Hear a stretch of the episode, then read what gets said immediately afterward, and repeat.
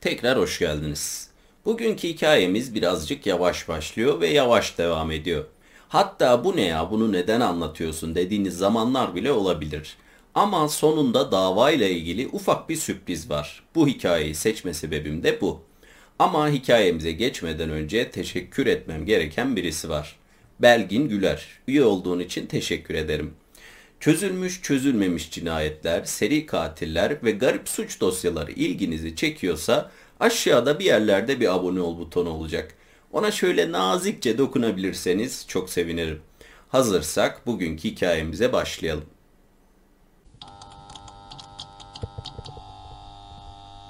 Veronica Boza önce pencereden dışarı sonra da iPhone'una baktı. Kilidini açıp ertesi günde havanın bugün kadar güzel olmasını umdu. Normalde Ağustos aylarında hava tahmin edilebilir oluyordu ama iki ay önce Haziran ayında Nashville'de yaşanan selden sonra kendisi de Nashville halkındaki herkes gibi hava durumunun sıkı bir takipçisi olmuştu. Havanın ertesi günde güneşli olduğunu görüp sevindi. Çünkü 9 yaşındaki oğluyla anlaşmalarına göre hava cumartesi günü de güzel olursa havuza gideceklerdi. Telefonu çantasına koyduktan sonra eşyalarını alıp evine gitmek için stüdyodan ayrılmak istedi.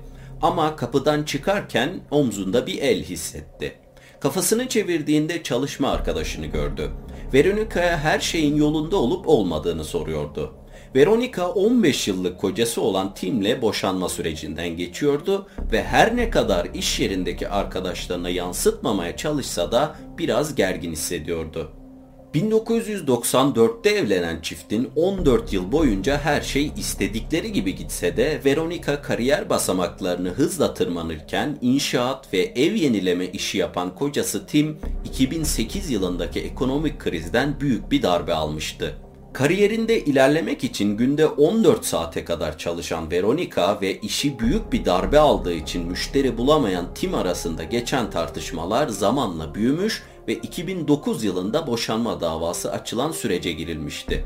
Veronica daha lüks bir semte taşınırken Tim annesiyle birlikte yaşadığı yeni hayatına başlamıştı. Boşanmalarında birçok konuda anlaşsalar da nafaka ve velayet davası birazcık çekişmeli geçmişti. Ama sonunda o da çözülmüştü. Veronica arkadaşına desteği için teşekkür etti ve her şeyin yolunda olduğunu söyleyip iş yerinden ayrıldı. Evine her zamanki gibi evin arka tarafındaki garajından girdi ve her zaman yaptığı gibi girer girmez garajın kapısını kumandayla kapattı. İçeri girmek için sabırsızdı çünkü bu dünyada en değer verdiği şey içeride bekliyordu. Oğlu Jordan. Cumartesi günü tam planladıkları gibi oldu. Veronica şezlonga yatıp güneşin tadını çıkarırken Jordan havuzda edindiği arkadaşlarıyla oyunlar oynuyordu. O akşam eve gittiklerinde Jordan yorulmuş ve mutluydu, Veronica ise bronzlaşmış ve dinlenmiş. Ertesi sabah 29 Ağustos pazar günü Veronica oğluyla kendisine kahvaltı hazırlarken Jordan'a babasının evine götürmek istediği her şeyi alması konusunda ufak bir hatırlatma yaptı. Jordan'la vakit geçirme sırası Tim'deydi. Kilisede ibadetlerini yaptıktan sonra kilisenin otoparkında buluşup Jordan'ı sonraki birkaç gün için babasına teslim edecekti. Veronica kiliseye giderken Tim'i tekrar görmenin stresini saklamaya ve kendi planlarına odaklanmaya çalıştı. O gün için planı yeni erkek arkadaşı Brian'la ulusal parkı ziyaret etmek ve doğanın tadını çıkarmaktı.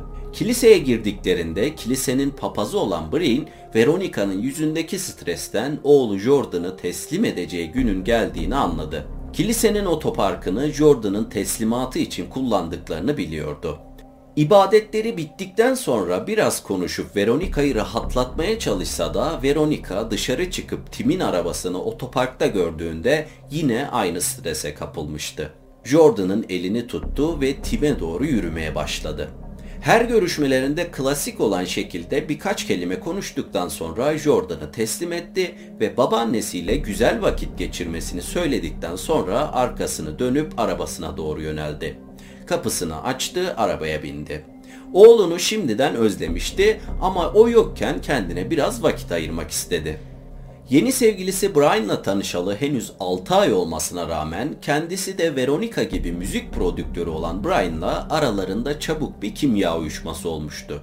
Günün erken saatlerinde aralarında geçen telefon konuşmasına göre Veronica'nın evinden Ulusal Park'a doğru yola çıkacaklardı. Veronica evine geldi, arabasıyla garaja girdi. Garajın kumandayla kapanan kapısını kapattıktan sonra dikiz aynasında orada olmaması gereken bir şeyi fark etti.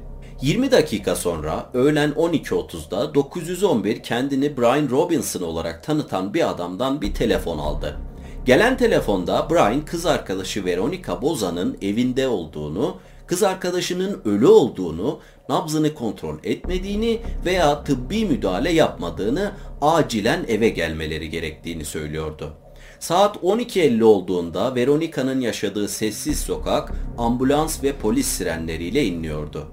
Dedektifler içeriye girdiğinde tahta zeminde bir kan gölünün üzerinde Veronica'nın cansız bedeni duruyordu.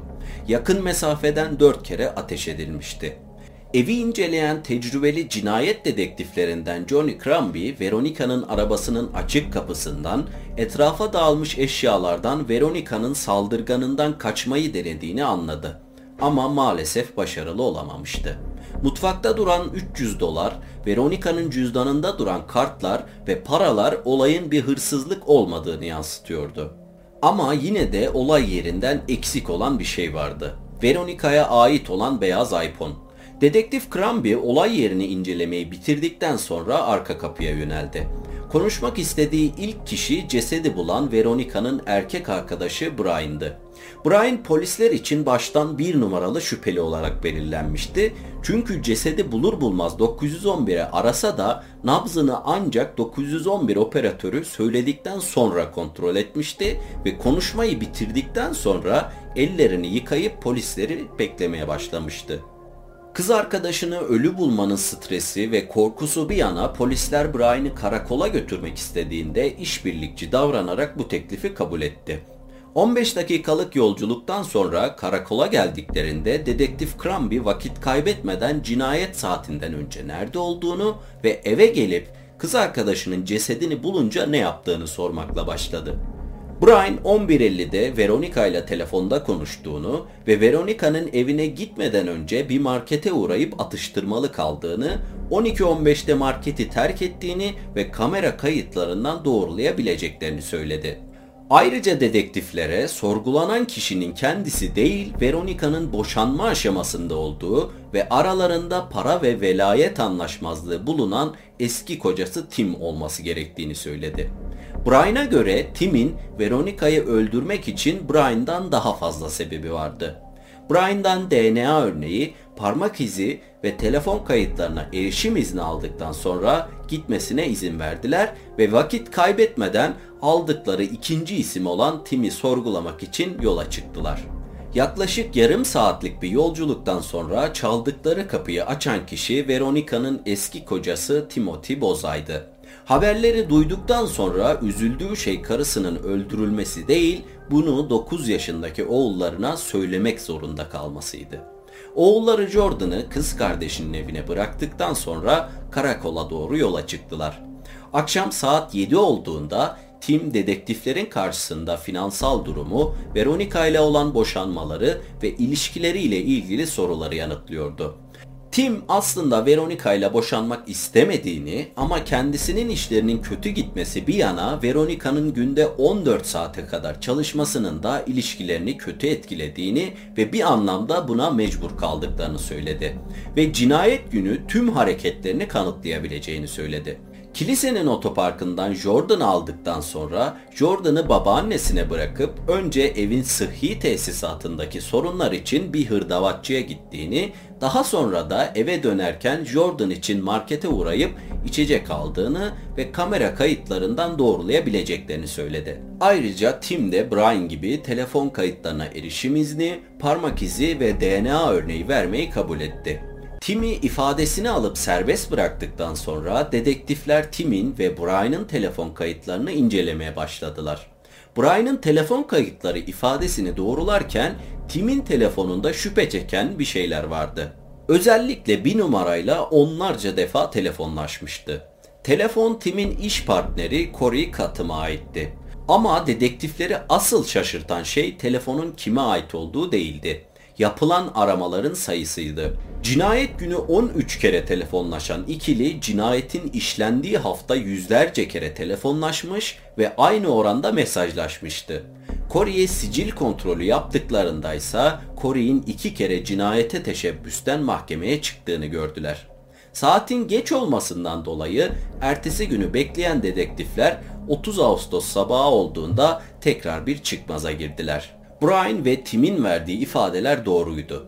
İkisinin de cinayet saatinde başka yerde olduğu kamera görüntüleriyle doğrulanmıştı. Olay yerinde bir mermi çekirdeği bulunsa da silahı bulamadıktan sonra mermi çekirdeği de bir işlerine yaramıyordu. Dikkatlerini ellerinde kalan tek şüpheliye Corey katıma yönlendirmek zorunda kaldılar. Corey'i sorgulamak için karakola getirdiler ama Tim ve Brian gibi Corey'in de cinayet günü için bir görgü şahidi vardı. Corey cinayet günü kız arkadaşıyla birlikte olduğunu söyledi ama polislere telefonuna erişim izni veya DNA örneği vermeyi reddetti. Sonrasında çıkarılan mahkeme kararıyla paşa paşa vermek zorunda kaldı tabi. Şüpheleri bir yana Corey'i işaret eden bir delil olmadığı için Corey'i serbest bırakmak zorunda kaldılar ve Corey'in verdiği numaradan kız arkadaşı Jenny'e ulaştılar. Ama Jenny ile konuştuktan sonra tekrar bir çıkmaza girdiler. Jenny'nin ifadesine göre 28 Ağustos'ta gece vardiyasında çalışan Jenny 29 Ağustos sabah 7'de eve geldiğinde Corey evinde uyuyordu. Ve uyandığında o günü birlikte geçirdiler. Cinayet saati olan 12 ve 12.30 arasındaysa birlikte kahvaltı yapıyorlardı. Veronica'nın cinayetinden 14 gün sonra 11 Eylül'de polisler Corey'in kız arkadaşı Jenny'den bir telefon aldı. Jenny, Veronica'nın cinayetini araştıran dedektif Cramby ile görüşmek istiyordu. Jenny ilk verdiği ifadesinde tamamen dürüst olmadığını ve Corey'den korktuğu için konuşmak istediğini söylüyordu. Jenny'nin ikinci ifadesine ve telefon kayıtlarından çıkarılan bilgilere göre Veronica'nın başına gelenler şu şekilde. 29 Ağustos'ta oğlu Jordan'la kiliseye giden Veronica ibadetleri bittikten sonra papazla konuşmak için yanına gitti. Boşanma sürecinden geçtiğini bilen papaz kendisine karşı desteğini eksik etmemiş ve hep yanında olmuştu. İçeride bunlar olurken Veronica'nın katili dışarıda beyaz veninde oturmuş Veronica'nın dışarı çıkmasını bekliyordu. Veronica'yı zaten uzun zamandır takip ediyordu ama bugün planladığı şeyi yapması için elinde bir fırsat vardı. Çünkü çocuğu yanında olmayacaktı. Veronica kiliseden çıkıp oğlu Jordan'ı babasına teslim edip arabasına döndüğünde katili hala onu izliyordu. Arabasını çalıştırıp evine doğru giderken Veronica fark etmese de beyaz van hala peşindeydi. Katili Veronica'nın nereye gideceğini biliyordu.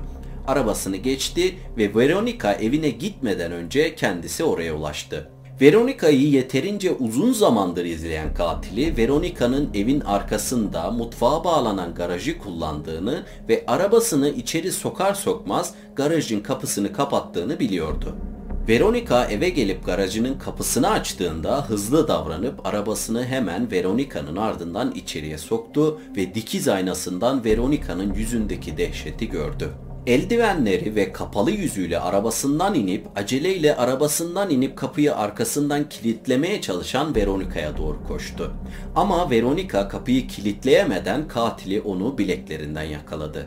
Katilinin elinden kurtulup kaçmaya çalışsa da salona geldiklerinde katili tekrar kolundan yakaladı ve dört el ateş etti.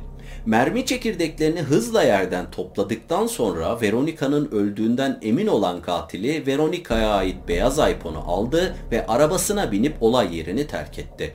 Kilidini açmak için birkaç arkadaşından yardım istese de aradığı yardımı bulamayıp telefonu kapadı ve cebine koydu. Jenny söylediği gibi gece vardiyasından eve 7'de gelmemişti. 9.30'da gelmişti ve eve geldiğinde Corey evde değildi tanımadığı insanlarla ev arkadaşlığı yaptığı ve ev arkadaşlarına pek güvenmediği için araba anahtarı ve cüzdanı gibi kişisel eşyalarını uyurken yastığının altında tutan Jenny bir ara üzerinde hissettiği ağırlığa uyandı. Corey Jenny'yi öpüp dışarı çıktığını ve birkaç saate döneceğini söyledi.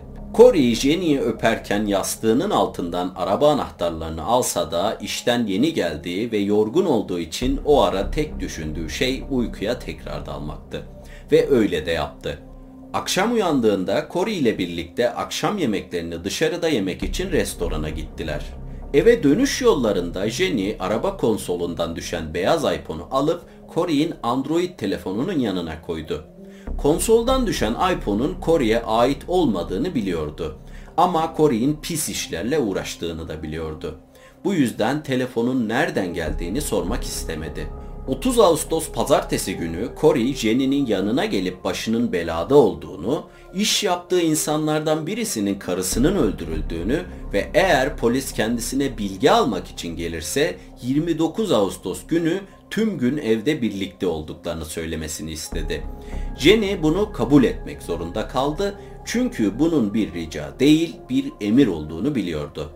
Ama ifadesini verdikten sonra haberlerde yayınlanan Veronica Bolza cinayetinin detaylarını gördükçe Corey'den şüphelenmeye başlamıştı. Cinayette kullanılan silah Corey'in Jenny'i korunması gerektiğine ikna edip çaldırdığı 9 mm silahla uyuyordu. Silah bir gün aniden Jenny'nin arabasından kayıp olmuştu. Silah çalıntı olduğu için üzerine düşmese de silahın kaybolmasında Corey'in parmağı olduğundan emindi. Haberlerde yayınlanan ve kayıp olduğu söylenen beyaz iPhone'u da gözleriyle görmüştü zaten. Corey'in Amerika'yı terk etme planlarını da öğrenince bir cinayet soruşturmasının ortasında kalmamak için polise gidip ifade vermeye karar vermişti. Ama polisler zaten Veronica'nın telefonundan katilinin izini bulmuştu. Telefon kapalı olsa bile Veronica'nın ölümünden sonra telefonu bir başka telefonla aynı rotayı izlemişti. O telefon Corey Katım'a aitti.